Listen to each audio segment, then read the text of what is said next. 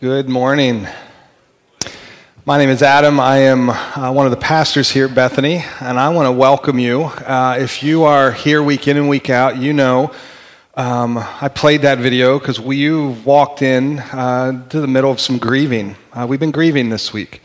If you're new to Bethany, I want to introduce you to um, Cliff and Donna Snader and their family. Uh, Donna passed away suddenly uh, in her 50s this past week, unexpectedly and had her funeral service here yesterday. And so it just left us this week grieving.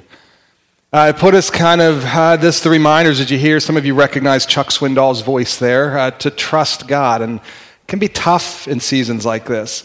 Uh, Cliff and Donna, um, if you're not familiar with Bethany, they've been here a long time, been an instrumental part of this church. If you are new to Bethany, and you've probably met them because Donna just has done a phenomenal job. She used to sit right down over here, and anyone who was new, she would have the warmest welcome for you. So we grieve. And not only is it just a grieving week, it's been a grieving year. Um, Last year at this time, we were almost almost a year ago. We were gathered outside in our graveyard here um, to just grieve with the Zemer family as they lost their baby. Um, we move into the winter and had some of you know Lee and his tragic motorcycle accident that came a year ago in October, and he is now battling paralysis and severe pain. Uh, we continue that journey, and some of you remember Calvin Souter and his sudden passing um, last, it was December, November. Uh, we move in with our sister Nancy, who's been battling pancreatic cancer, and she passed away here a few weeks ago. We had Ryan, some of you remember Ryan and the, the food truck explosion and his tragic, just the trauma of um, that, and now Donna. So we grieve. So, I want to do this morning uh, we, lay our, we lay our messages out months in advance, and that's why we put together these journals then. It, it's why we lay them out so far ahead so we can have this journal, which are on page, um, I believe, page 14 of the new journal, if you have it. Uh, so we lay them out. So what we're going to do this morning is I'm going to I'm going to stick on course right or wrong after first service i'm like maybe i shouldn't have um, but we are going to but i am going to alter course and I'm going to talk about the sabbatical that I was on. That's a part of it's important to talk about, not just because it was my journey, but it really impacts all of us. But I'm also going to talk about just some grieving. I want to bring in uh, what led into my sabbatical, which I wasn't going to share, but I am going to share now because uh, I think it's where we're at right now as a church. Uh, so before I do that, I want to mention though, next week we start a brand new series that I know we look around this week and we're, we're kind of thinking, well, maybe we should just go into one service because there aren't a lot of us this week because all of your friends are off hanging out at the beach, right, or the mountains or wherever else, and we're sitting here going, gee, I wish I could have gone with them. Uh, but I'm glad you're here. You're going to be blessed. I really believe that. But next week we start a brand new series, and I think it dovetails with kind of where we're at right now. Um, coming out of the service yesterday, there's so many people as you look at this family and say, why? Why? I don't know if about you, have you ever been in that season where you're asking God a question and you're wrestling and you're asking why? Or maybe it's not a death, but it's a tough decision and it's you're thinking, man, I don't know God, and you're wrestling. Or maybe it's just a problem that you're trying to for a broken relationship. And I, I look at this empty pew, and sometimes it feels like in your relationship with God, you're looking at an empty seat and you'd think, man, if God were here and he could talk to me and tell me, and, and boy, it'd be so much better. Have you ever felt that? I don't know about you, but I've been there thinking, man, if he were across the table and just give me an answer. Uh, well, Jesus, in, his, in the series we're going to do, we're going to talk about that because Jesus, in his final moments with his friends and followers, he says, I'm going to go away. And they're like, please don't. And he actually makes this powerful statement that says, It's best for you if I do. Greater things will happen. And then he kind of says this, this is the paraphrase of it. He basically says to his followers, The Jesus in you will be far better than the Jesus beside you. And I'm thinking, no, no, no, no. I would much rather have you sitting right there and give me an answer than, oh, no, no, wait a minute. So, what we're going to do with this series is we're going to talk about the Holy Spirit. And we're going to talk about the fact that Jesus says it is better that he left so he could leave himself in us and with us. So we're going to talk about the Holy Spirit, and we aren't going to get into really all the theology and the teachings and the doctrines of the Holy Spirit as much as we are how do we then, okay, Jesus, if you say it's better, how do I engage and talk with you and really hear you and allow you to do the things that you have been left here to do? That's next week, and then the following three weeks after that. So, invite a friend. Uh, you want to be back for that. This week, um, I want to just, we're going to um, start Isaiah chapter 40. Isaiah chapter 40, verses 26 to 31. Page 598 in the Bible's there in the seats in front of you. I would say uh, this. I just want to, we don't haven't said this. Uh, I just want to let you know if you don't have a Bible and you're using that Bible, um, take that one home with you. Mark it up this morning, write in it, uh, go home, use it uh, to read in. It's, it's, it's yours. Isaiah chapter 40. Let me read this passage starting at verse 26. It says this Look up into the heavens. Who created all the stars? He brings them out like an army, one after another, calling each by its name. Because of his great power and incomparable strength, not a single one is missing. Oh, Jacob, how can you say the Lord does not see your troubles? Oh, Israel, how can you say God ignores your rights? Have you never heard? Have you never understood? The Lord is the everlasting God, the creator of all the earth. He never grows weak or weary. No one can measure the depths of his understanding. He gives power to the weak and strength to the powerless. Even youths will become weak and tired, and young men will fall in exhaustion. I will. St- but those who trust in the Lord will find new strength. They will soar on wings like eagles. They will run and not grow weary. They will walk and not faint. Some of you have been around the Bible, have heard that verse before. I want to comment on it in a minute, but let me set it up this way. Uh, so, I had my sabbatical this past summer, and we were going to spend this morning really talking about it. I wasn't really prepared to talk about this end of it, but what I, I will be vulnerable and share. Going into my sabbatical, um, I was weary. Uh, it started really last summer, I think, as I say, into the fall, the winter. I was weary. I would use words. I was aching, hurting. Um, I, I was in those positions, maybe some of you have been there, where you drive home from work and you're thinking, is this even worth it? You ever been there? I couldn't quite put one foot in the front of the other. I was just, there was a lot happening in me and around me. And I was sitting with a really good friend. Um, he's another pastor here in this community. Uh, deeply trust him, lean into him. And you ever get with a good friend, he just vomit, just bleh, it all comes out. I'm sharing with him, and he's he's doing what good friends do. They just grieve with those who grieve. And he's sitting with me and listening. And then he just asks this question. I love friends that don't tell, but they ask because they listen. And he says, Adam, do you know how to grieve? Now, when he asks the question, i am I'm intuitive enough most days to know that you're probably asking that because you don't think I do, right? I'm like, I know how to grieve. Yes. You feel sad and you cry. Grieve. That's what you do. I cry with the best of them. My kids kind of as a little hobby. We watch America's Got Talent and they love watching dad. Oh, he cried once. Oh, he got a second, two. He's up to four, guys. I mean, I just cry. Those little vignettes, you ever watch the show? You know, you see they tell their human story, and I'm sitting there just, whoa, it's all over the place. I watch a good movie, I better take tissues along. I mean, it's just what happens. So I cry. So look at him, and he goes, But Adam, Adam, no, no, and I'm not here to teach you, he said. I'm not here to instruct you, but I would say, learn how to grieve. I said, Okay. He says, Here, I'd suggest, and I want to, I want to suggest to you, because some of you are grieving this week. If you're a reader, this book will take you an hour at best. It is little, it's tiny. Uh, it's written by a, an Episcopalian priest, of all things, which I, you know, I kind of chuckle at because I don't run in those veins and in those tracks, but it's it's written by, John Claypool, called Tracks of a Fellow Struggler.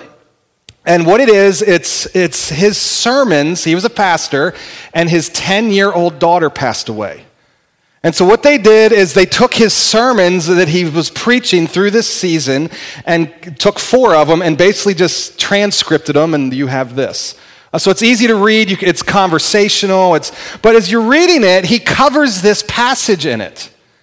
And so I'm reading this and I'm trying to figure out, okay, so I don't grieve well. I mean, what does it look like to grieve? And, and I'm, I'm, I'm, how do we do this? And what do we do with it? And what I began to realize is what John Claypool led me through in a very profound way. And then as I interact with my friend on this, is that a lot of times how we react in the depths when the shadows form as the clouds move across the sun as the dark nights of the soul set in, and we are weary, and we're worn, and we're beat up, and we're exhausted, and we just, we can't put two things, two sentences together, our reaction in the depths often comes from our vision of God and our expectations of Him. And John points out, just in a very profound and gut wrenching way, that a lot of times we fall victim to false promising. We fall victim to the notion of what ought to happen, and then we miss what is happening. And so as he lays it out, he talks about this passage. And if, you, if, you've, if you have been at a church, around a church at any length, you've likely heard verse 31 but those who trust in the Lord will find new strength. They will soar high on wings like eagles. You may have seen it posted on an Instagram feed somewhere or on social media with an eagle outstretched with the words nicely and cursively written underneath his wing, right? You've seen it on a t shirt. You've carried it on a mug. You may have it on your wall at home or someone else's home you've been to. And you read this verse and you hear about the front end of it of this powerful God who calls out the stars at night and he names them. And this God that begins to look at you and say, But listen, I take care of the stars. Surely I will take care of you. Do you understand who I am? I strengthen the weak and the weary. And we have this idea in the Christian church, at least I did, that the victorious Christian life is soaring. You know, I heard so many people this week say of Donna's passing, they quote 1 Corinthians 15 Death, oh, where is your sting? And I'd say, It's right here. I, it stings. I don't think Paul was writing that to tell us that death does not hurt. He was writing to give us hope that there is something for the Christ follower beyond death, but we were not, ex- we were not created to experience death. It hurts. It's a tearing, a ripping, a wrenching. And so as John unpacks this verse, he pointed something out just it I'm like, how did I miss this? And as I say it, you're going to think, how did we miss this? So again, we have this idea God, man, the Christian life is victorious. We're champions, we're victors, we're conquerors, we're more than conquerors, we're children of God, and all of that is so true. But look at the passage again. Look at verse 31. But those who trust in the Lord, you heard, you heard that video lead into this. Trust in the Lord. Simple words. Trust in the Lord. Those who trust in the Lord will find new strength. They will soar high in wings like eagles. They will run and not grow weary. They will walk and not faint. I want you to think critically in this verse. Soar like an eagle, run and not grow weary, walk and not faint. Do you do all three of them at one time? No. This is when it came alive to me. You don't. Some of you in here this morning are soaring and you are flying high and praise God.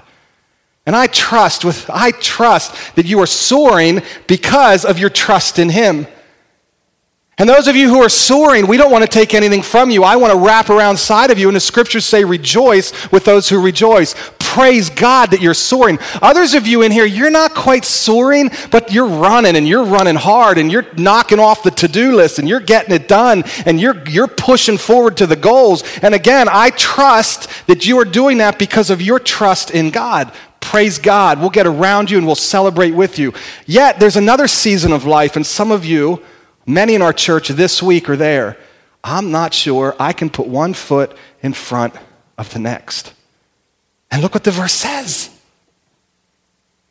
You may not soar, you may not run, you may barely be walking, but God will assure that you don't fall over.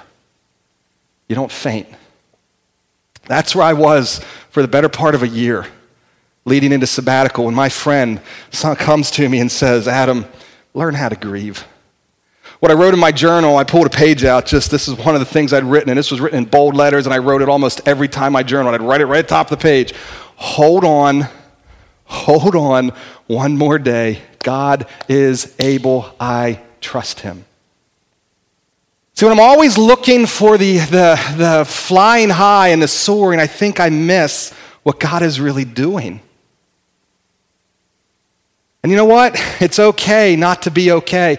The Puritans, the Puritan writers, some of you know that maybe uh, if you know your history, the Puritans really kind of founded, especially much of our country here in New England. Jonathan Edwards, maybe you know that name. The Puritan writers had a keen grasp on this. When you read them, they used a word called muddling. They used it regularly in their writings, learning to muddle. Muddling, we look at, if you talk about muddling in most Christian churches, they think, oh, you're not godly. You're only muddling. Muddling is that I'm just kind of pushing through life, I'm getting through. Oh, clearly you don't believe in Jesus because if you believed in Jesus, you would be soaring. That's where I, kind of where I was. I didn't say it that way, but that's how it was in my mind. And I wasn't then learning to just sit down and say, I've experienced loss. I hurt. I even have a piece in here that feels like betrayal. I have, and it started to name those things and say, you know what? It's okay not to be okay. Because here's what I learned when we don't grieve, we're not being honest. We're not being honest. And God can't meet us in those places when we're not being honest. So just to sit down and say it's okay not to be okay, God, you're going to meet me in this place. I trust you. That's what it says. Look at the promise again. But those who trust in the Lord will find new strength. Doesn't mean you're going to soar. You might.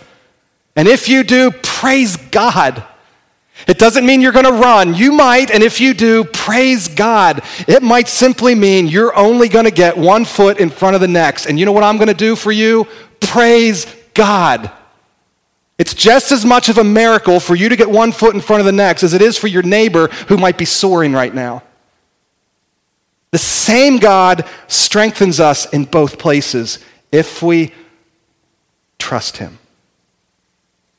So that's what I wasn't prepared to share. And I wrote that in to just, I had my whole message written, and, and after I had it written it's by Tuesday morning, Donna passed away Tuesday um, afternoon, evening, and I just came back in Wednesday and said, we got to retool some things. So, um, what I want to do now is just pause, ask the team. The team's going to come back out and lead us in a song. It's a song that you may know. It's a song, um, Good, Good Father. It's a song where I think what it allows us to do is, is wrestle with trusting Him and be able to put back into words God, I trust you. I trust that you're good. I trust that you're for me. So, that said, um, let me pray for us, and I want to ask uh, Jonathan just to kind of step in and lead us uh, through that time of singing. God, uh, this week has been hard for so many here at Bethany. We grieve um, the passing of a dear friend. God, this year has been hard in many ways. And God, not just the church, let's step out beyond the church. There are people here who are grieving, who are hurting. They don't know they're grieving. They haven't even stopped to, maybe they're like me, they're just crying, but they don't realize what it is to grieve. God, would you meet us in those places? You promised to. All you ask of us to do is to trust. But man, is it scary. So scary. God, we don't want to muddle. We want to succeed. We want to soar. We want to be champions and conquerors. And God, we trust that maybe the day will come when we get to. But for those of us maybe that are hurting, God, may we meet you in this place and know that you're a good Father. In Jesus' name we pray. Amen. You can stand and join us in singing.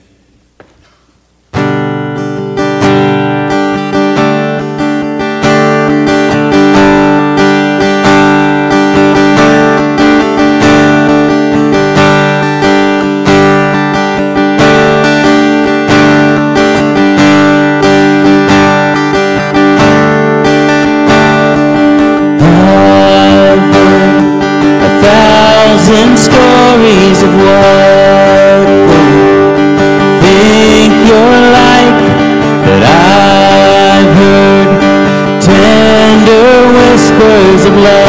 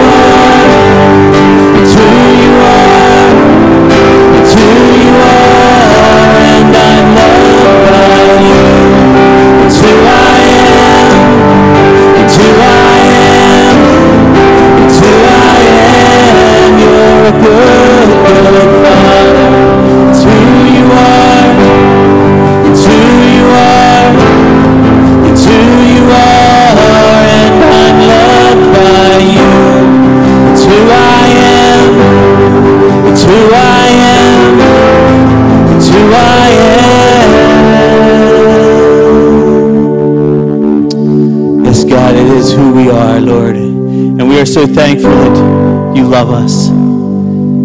Truly, you are perfect in all your ways. We just trust that this morning. Amen. You may be seated.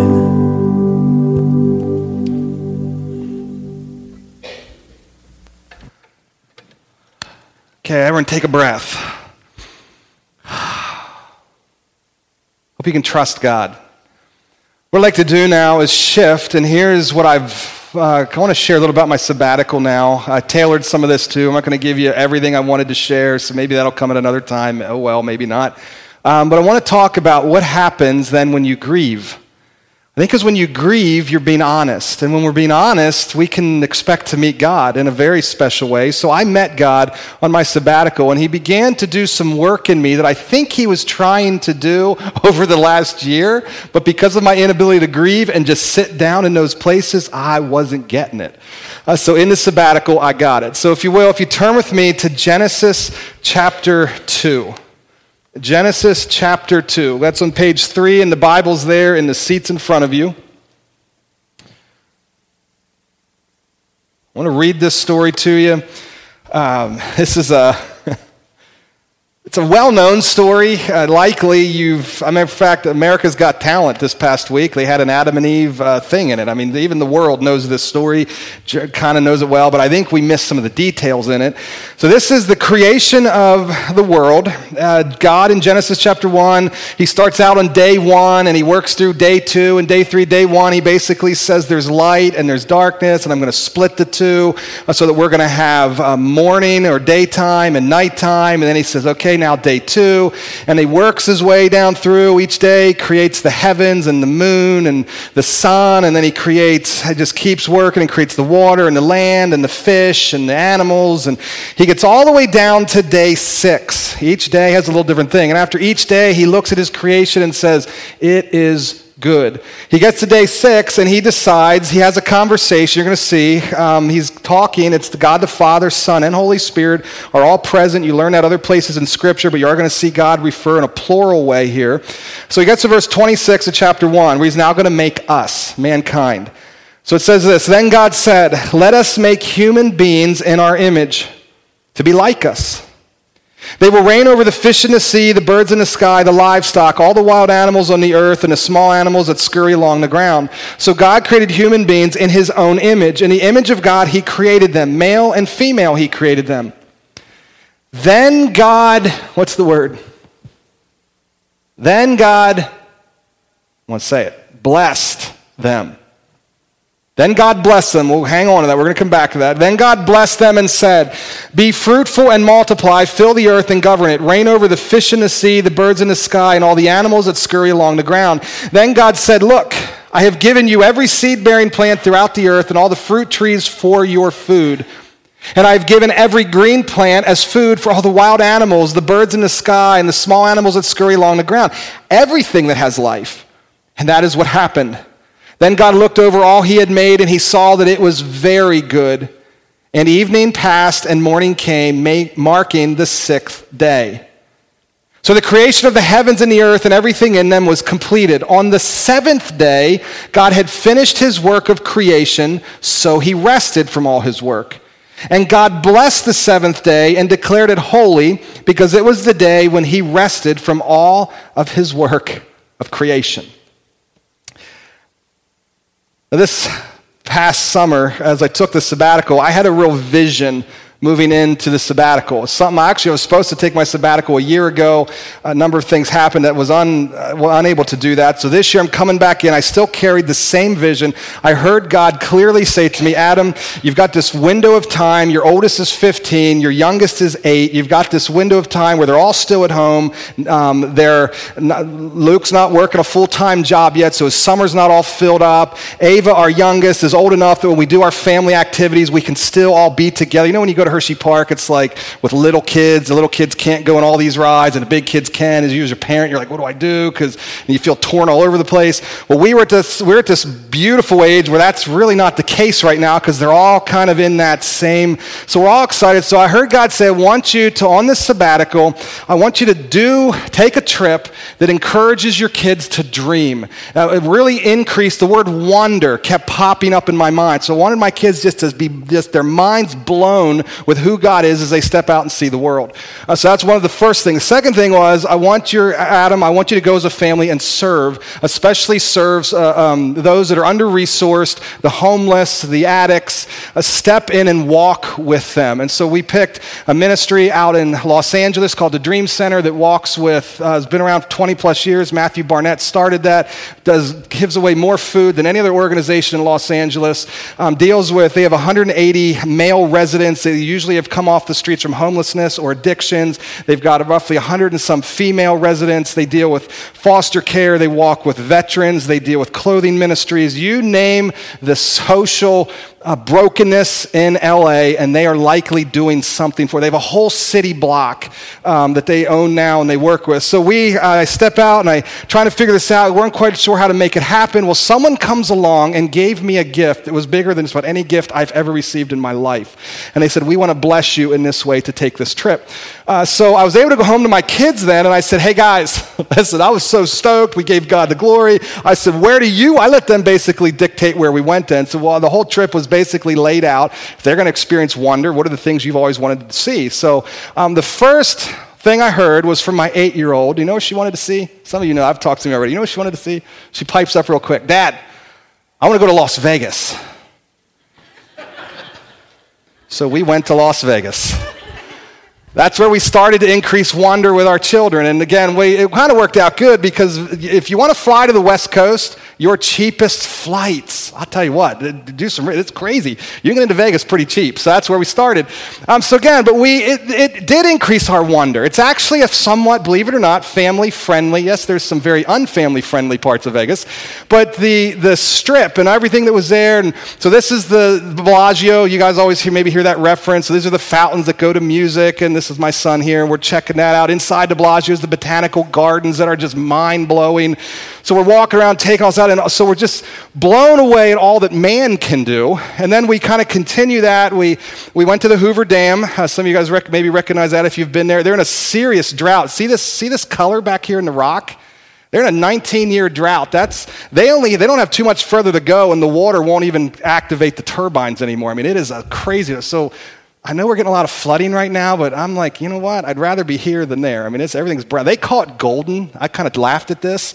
Everything's brown. No, it's golden. No, it's brown. I'll go with brown. Um, so, so we went to Las, uh, we went after Las Vegas. We saw the Hoover Dam, and again, we're driving out across the desert, so we're seeing different landscapes. And as we're driving, we're, um, we were listening to Galatians. We uh, read on. So every time we'd make a drive, we'd listen to Scripture and, and work through that. My kids hated it, but we did it. Just so, you know, I don't want to have this magical feeling like, oh, Adam, you're such a spiritual family. My kids didn't like it. So it, it was, so we did it. Um, we walked out there, but then they got to see, you know, the engineered feat and the beauty of, I mean, just blew our minds. I mean, it's just what man has accomplished. It's like, wow. And then we got out into uh, Flagstaff where we stayed for four days and we got to see Sedona and Slide Rock and all kinds of run there. And then because of this gift, we got to do like, we got to, we got to kayak through the redwood forest. We, we got to do things that just, I could only dream of doing. One of them was, we said, well, let's go see the Grand Canyon out of Flagstaff. Well, how did, I don't know, let's I'm trying to figure out how do we get up there. And as I'm doing research, let's take a train. Say this cool train. We loaded up on a train and took the train up to the Grand Canyon. So that's that. Just increased our wonder there. We left we left Flagstaff and kind of came down through Arizona.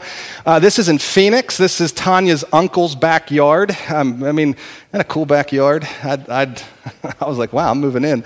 Um, but this is, this is his backyard. It's two of my kids there enjoying his pool. But it was just cool moment of engaging with family and connecting with relatives. And um, so that was, that was a, a, real blessing. And then we left Phoenix and we hopped on a plane and flew into LA. And that's then when we hit the Dream Center. Uh, so the Dream Center is already laid out. And they have an old hospital. It's a hospital where Marilyn Monroe was born, of all things, way back. It's no longer a hospital. They've now kind of of revamped the whole thing, and they have the residence program. They have a leadership school there, and then they have a place for those that are coming to serve on the sixth floor. And this was our room at the at the um, Dream Center. You look at that and you say, well, they're just, the beds were awful. They were springs, and that was it. And you felt like you were laying in a box of springs. Um, they, it was a small space. You can see we're all kind of on top of each other there. Uh, I mean, it's like a 10 by 10 room. We had a communal shower down the hall that we shared. And um, it, we had, have you ever been on a ministry, on a trip? Some of you have been at, you, you come back and everyone says, How was it? And everyone wants to hear about the, the glory and there is always on a trip like this. There's those God moments, those moments of service where God met you and you were used and you felt his presence and you're like, wow, and you got to really roll up. There's always that. And we, I could tell story upon story of that. And then there's always those, oh, you know what it's like? a family of six in a room this size with no air conditioning and windows hanging open at the hottest week of LA's summer. I mind you, they set records that week. Um, of, I mean, it just till we were done. I mean, we all have our own bedrooms at home. Save Tanya and I share a bedroom, but other than that, we all have our own bedroom in our house. And so we were like, we can't. So we leave this place. I set the context, and um, we were going to go up and hit the redwoods in Yosemite. But here's where God met me. We left this place I've been doing this work um, leading into my sabbatical of learning to Isaiah 40. Just walk and know I'm not going to faint one foot in front of the next. God, here I am. I'm going to be honest with what I'm experiencing. I'm not going to shelve stuff, hide stuff. Just name it for what it is, sit with you, and talk with you. So the next place we stopped was a town called Cayucos. We just looked for this off the beaten path, little t- hole in the wall, tucked away place off Route 1 along the coast. I love the water. I'll show you the, this is, we were on the water. This is our breakfast nook in our house. I mean, literally, you see it there. I hope you can see that. I picked, this isn't the greatest picture, but it showed the perspective well. Right out that window is a pier Literally, you go out the place, there's rocks, sand, water. I mean, we got to have the West Coast is so different. We got to have fire. We had campfires on the beaches at night. We no AC needed. I mean, the water is so cold; it's freezing cold. So the air coming in keeps your place plenty chilled. Um, so we're laying at night with our windows open and hearing the sea lions bark and the waves crash. I mean, it, we were. It's like, man, I hope heaven is somewhat like this. This is just unbelievable.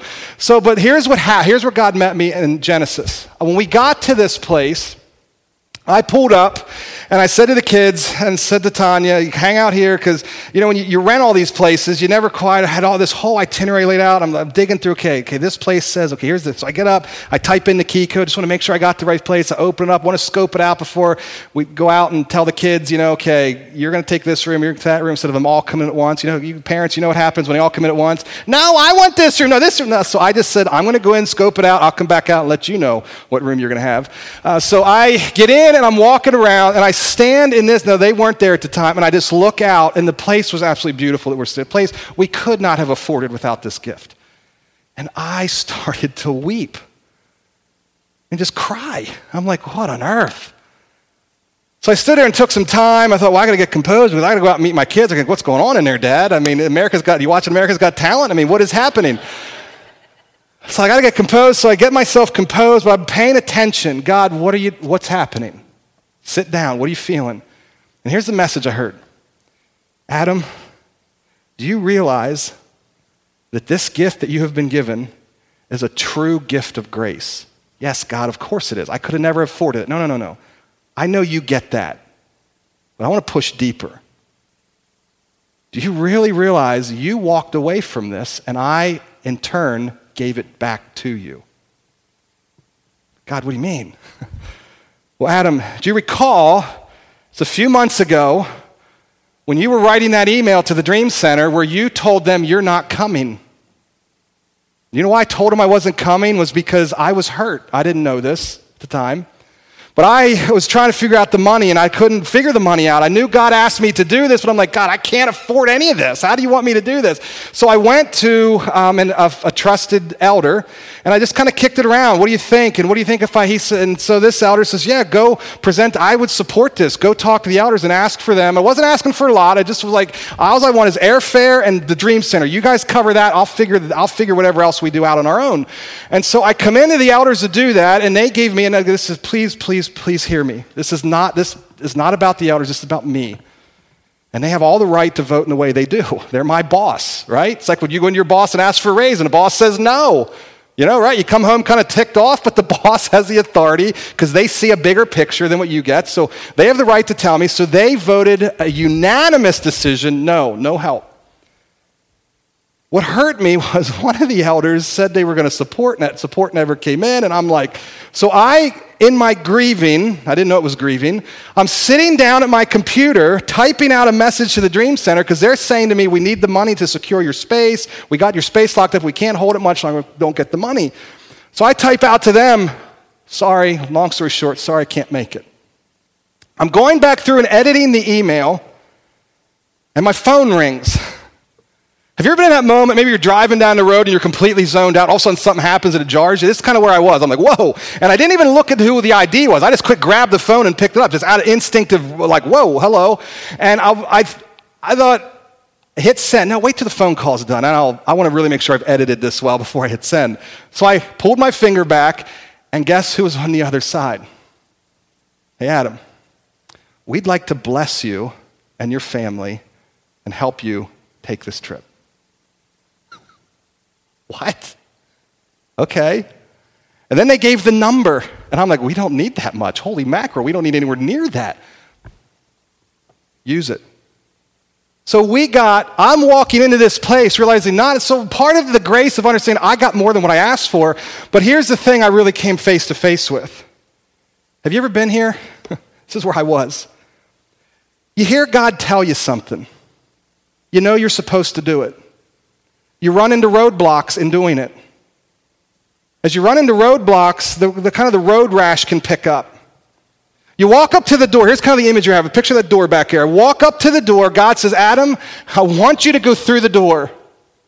I get to the door and it's blocked. People pushing on me. So instead of walking through the door, I step back. Okay, I'll stay on this side. But guess who I blame it on? The elders. They didn't vote right. It's this, it's that, it's everyone else's responsibility. And God's saying, Adam, He's whispering to me, I ask you to go through the door. So here I was sitting and writing an email, walking away from the thing God's asked me to do. and He graciously gave it back to me.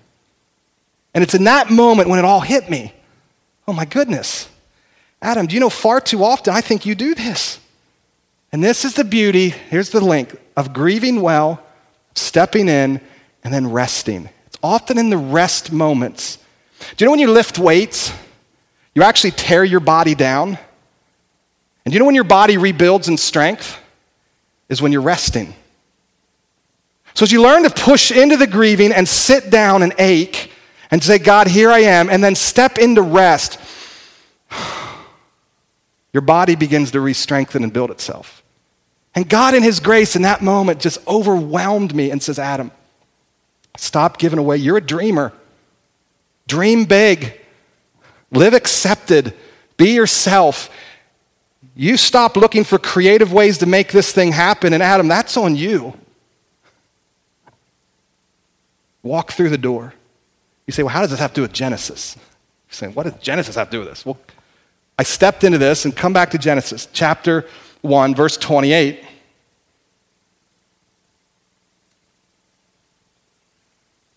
I am convinced one of the greatest pains in life is never knowing that you've been blessed. When I coached football, I saw young, angry men all the time who never heard from their dad, You are blessed. But it's not just young, angry boys in football. I'm not saying all boys in football are that way. So if you played football and you're like, That's not me, Adam, that's cool. But as I look in life, I see it all over the place. Grown men who are still acting like little boys because they're craving for a dad's blessing. A daughter who's aching for a mom or a dad to have blessed them, uh, or, or hearing it from a coach or a boss or a teacher. We're craving. And, and so much of what we do in life is we clamor and we pull and we're trying to prove ourselves and make ourselves enough and do enough and be enough and, and accomplish enough so that we can know Adam, you're blessed. That's where I was standing there. And look at what God says. Then God, what? Say it with me. Then God blessed them. Can you turn to the person beside you and say with a little conviction? Not just because Adam made me do it, but say with some conviction. You are blessed. Look in their eyes and tell them that. Even if it's a stranger, go ahead, it'll, it'll be good. Some of you are going, I don't have anyone beside me. I guess I'm not blessed. but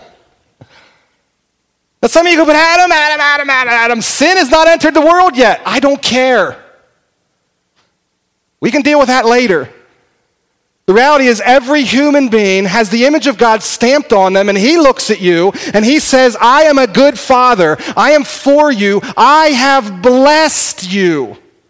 It's the very first thing God utters to humans. We don't know what he said. All we know is this is the attitude he portrayed. Now look at the very first words that we have recorded. It's, I love this. He blessed them and said, Be you say, Be? What's be mean? Not a little thing that flies around and stings you, but what does be? I love this. Simply be. See, here's what, here's what, um, here's what I begin where it happens. And as you continue reading, so this be, and then you continue reading, and here's what really hit me. Now, wait a minute. Adam's first full day is God's seventh day. Adam's very first full 24 hours. So God says, hey, be fruitful and rule and subdue the earth, but, but you're going to need to wait a day. Got to wait a day. Why does he have to wait a day? Because it's day seven is Adam's first day. So he says, live from a place of rest, Adam. Be. Be with me. You notice he doesn't say do fruitful things. He doesn't say bear fruit. He says be. You're blessed and be. See, here's, here's what I realized I was doing in many ways. And I think this is what this is the message that the world sells to us something fierce. The message is you need to go do something, Adam. You need to go do something. You need to be a successful pastor, a successful preacher. You need to be a great chaplain and care for people and a counselor. And you need to go do things. You need to be successful because then when you're successful, then you're going to have something. So I want you to do something so that you can have something. Okay, now I have a successful job and I have a career and I have and I have something now. I have influence. I, I now have something. And when I have something, now I finally get to be something. But Genesis lays out something very different, does it not? He's, God says, You are something. You are blessed. And then the, the be, that simply be, and that kind of flows out because he says, okay, because you are something, you have something, and because of all that, you get to do something fruitful. In other words, have children, rule and subdue the earth. But it all runs backwards from what the world sells us.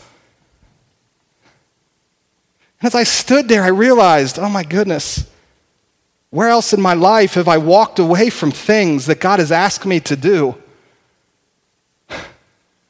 Because I'm too afraid I'm afraid of losing a job or getting fired or, or being without income or because I'm too afraid of what they might think or what they might do or what I'm too afraid because I'm still grasping, trying to be something and not just be the authentic person that God has blessed me and called me to be, not just to be the person I can sit down and say, I am loved. And even more than that, for those of you in this room who are followers and believers in Jesus Christ, you can sit down and say, There is now no condemnation for those who are in Christ Jesus. You are fully loved. You've not been given a spirit of fear fear, but a spirit of adoption. And you're an heir. Look at all that I have out of that. And out of that comes the fruit. But I had this whole thing turned around and I wasn't doing stuff because I was afraid. And I'm like, man, I don't know. I could, I could upset some people in the church. I could upset an elder. I could, I could lose my job. I could this. I could. God's whispering to me, Adam, be with me. I'd be with me. I've blessed you to be who you are. You're a dreamer. Go dream. Go dream. I heard this message too. You know what it takes to dream? Guess what it takes to dream? Sleep. Have any of you had a dream without sleep? That's kind of a tongue in cheek way to say it, but I'm like, that's true. Be, just be with me. If I'd ask you, um, are you resting? Because part of grieving well and then resting well, I think, completes God's ability to step in and here's who you are. So, are you resting? Be honest with that question. And when I say resting, you can say it in a couple ways. Number one, are you resting as simply a child of God? Are you a believer in Jesus? And can you just rest in the fact that you are forgiven and totally forgiven? If you're not a child of God, man, push in and ask why not. Learn to rest in that place, rest and be secure there. Second thing I'd say is, are you resting with God, just sitting with Him and being with Him? Are you taking that day? Doesn't need to be Sunday. Some of you are nurses and in the medical field. I don't ever have Sunday off. I work every Sunday. But take that day where you are resting with God, not just getting the chores done and get, but resting, listening. It's one of the reasons I quit coaching. Some of you have been asking me, "Are you coaching this year?" I said, "No, I'm not." It was it was a thing in sabbatical. I just realized I got to say no to, it was a hard thing to say no. Matter of fact, when the coach first called me, the, the director of the league called me and said, "Would you coach?" I'm like, mm, Well, uh, what, what did you have in mind? Well, I'd love for you to be the A team coach. Well, is there going to be an A team? No, probably not. Sure, I'll coach. I knew there was like zero chance it was going to happen. So then the A team falls through. There weren't enough kids for the A team. Says, I get another opportunity come. And I finally said, No, Adam, learn your lesson. No, I can't. As much as, and it's been hard because I love it so much. The impact that I think, I hope I've been able to have in a couple kids' lives and families. But I said, I got it. I'm in a season right now where I have to say no. Why do I have to say no? Because I have to rest. If I can do it and still find rest, let's do it. But I'm, I wasn't able to do that. So that's thing. Now, here's what I just want to wrap up and close with. You say, here's the part that I'm going to give you in five minutes what the whole message was going to be about. okay?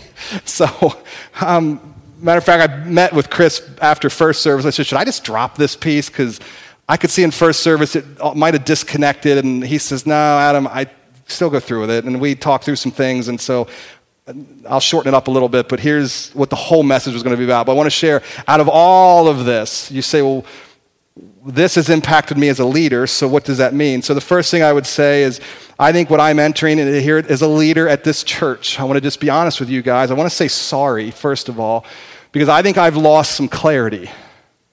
I think what has happened to my this this thing that I do called pastoring kind of started to verge on more of a job than it was a calling. And when it verges on a job, what begins to happen is you start making decisions to do what? Keep your job. And when you work with an organization like a church where there's 300, 400, 500 people that all have opinions, sometimes that gets tricky because I don't want to lose my job, so I don't know if I want to say that or do that or go there. And, and so you want to start keeping your job because you realize what hangs in the balance is I've got four kids and man, they're loving Garden Spot School District. And if I, if I have to go find another pastoral gig, you don't just find one down the street. You usually got to go across the state or some. I'm thinking, oh, so, so I just want to apologize. I think I, I didn't totally get there, but I started to waver and, like, man, no, this isn't a job. What are we about? And we've said it clearly we're here to introduce people to Jesus. Let's be bold with that.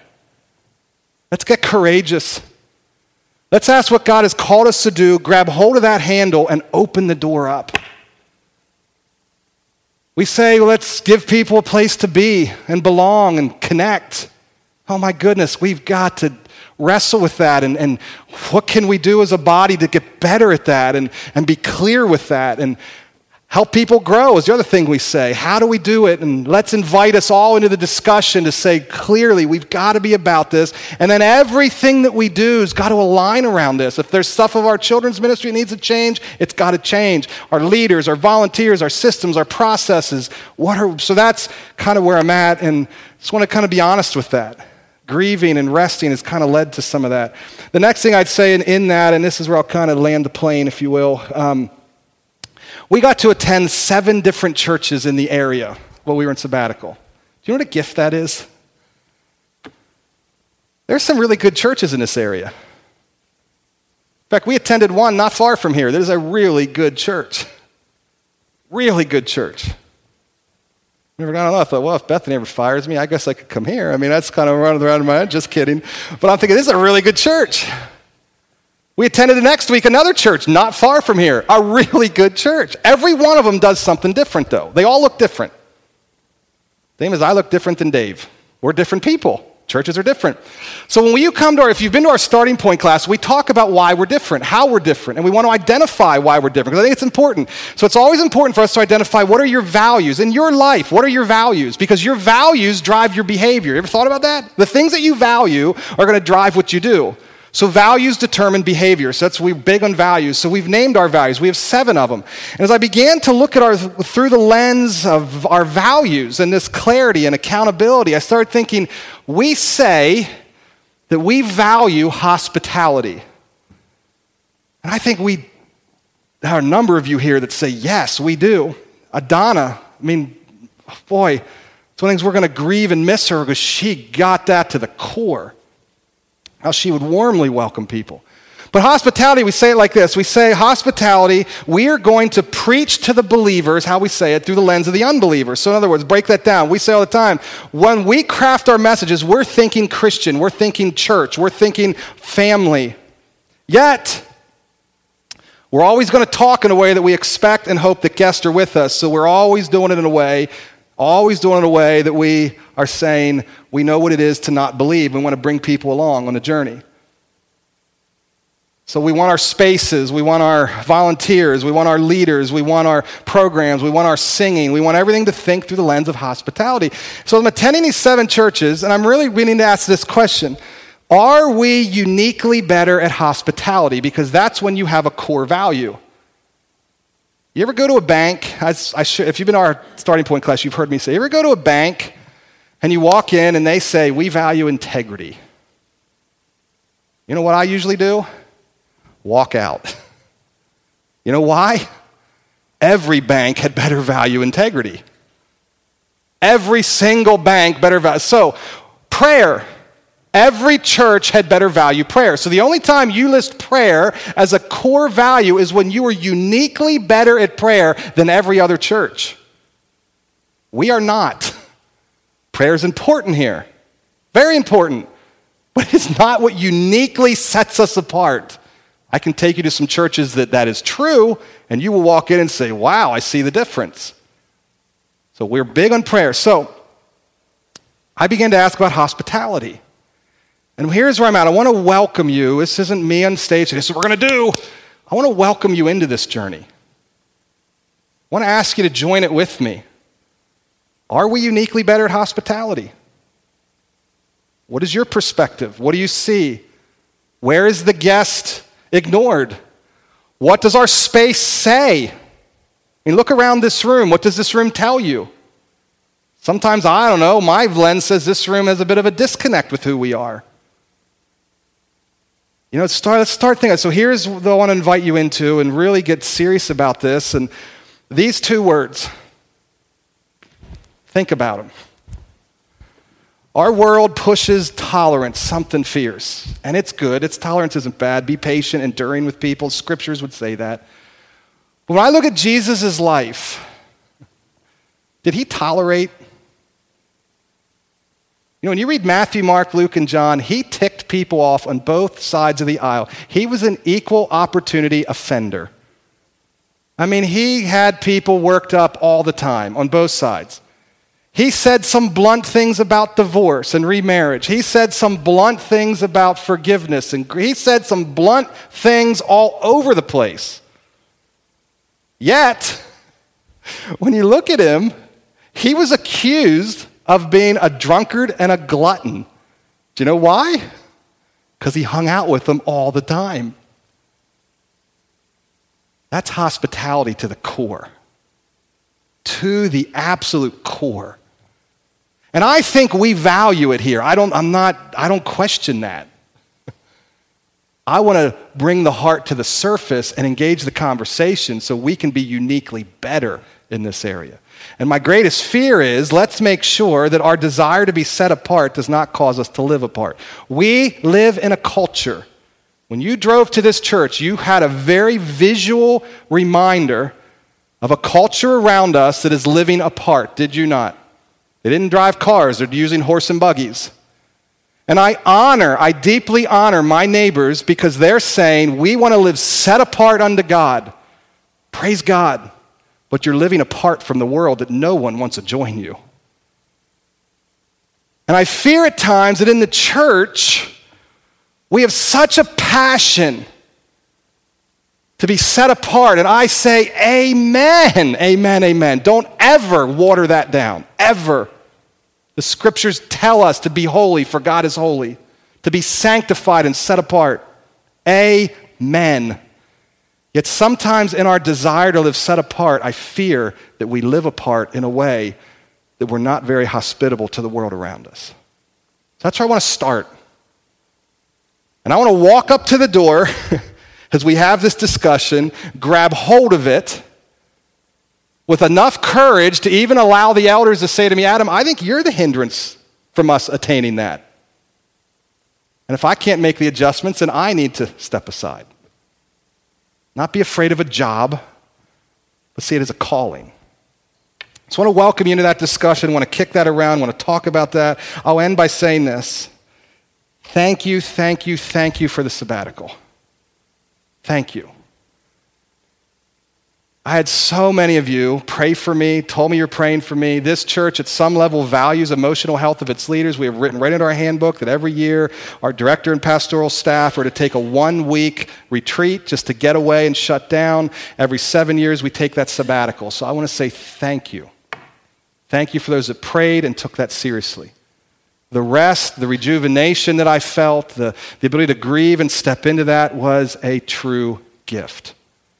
So I want to say thank you. I look forward to what the coming months have and where we're going to go, and maybe some tough conversations and wrestling and hard things that need to be kicked around at various levels of the church. I look forward to that. I look forward with strength of being who, who God has called us to be, you to be, me to be, and grab hold of the door and walk through and not shrink away in fear. I think it all comes about, and I'll bring this thing full circle to where we started. Learn to grieve well. We're in a season right now as a church, we got to grieve. Grieve well. Be honest with yourself, be honest with the pain.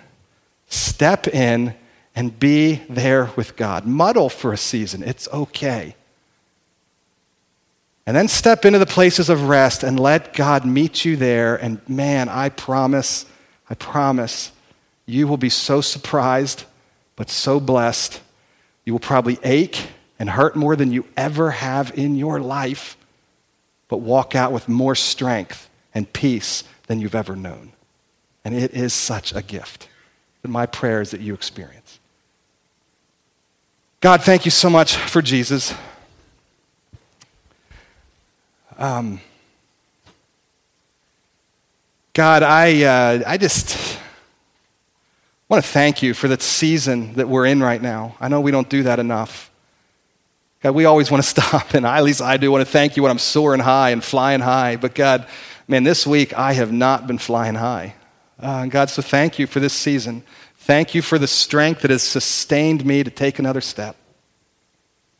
God, I pray for people right now. I know there are people in this room that are hurting, not just with Donna's passing, but they're aching. With a relationship with a mom or a dad or a son or a daughter, they're aching from um, conflict at home or conflict at their job or they're feeling underappreciated or underemployed or they're struggling, they're just struggle. God, would they step in and sit down and know that it's okay not to be okay and learn to trust you? God, may you help us experience rest and take the bold moves that are necessary in a culture that pushes 24 7. God, would we be bold enough to say, I got to take time off? I got to say no to that. I got to step back. I got to I have to do less so that ultimately in the end I can do more of what you've called me to do. Help us to be a church and a community that does that well. And God, I celebrate this church that they desire to Donna, Donna's legacy of warmth and hospitality and rolling the red carpet out. God, I don't know what that all looks like in the coming months. I don't know what that all, God, I've got all kinds of ideas, but man, I look forward to welcoming that process and seeking clarity on that as we engage with our elders and they kick around some of this stuff and we say, man, God, we look forward to it. Thank you that this church values that. There's so many people here that, that are willing to put the towel over their arm and serve. God, thank you. Thank you, thank you, thank you. And God, now I just ask for your grace as we close this service out and um, step into our week and we enjoy the rest of our weekend and our day off tomorrow. Uh, God, I. Um, Thank you for your grace and your mercy. Thank you for being a father and for loving us. In Jesus' name we pray. Amen.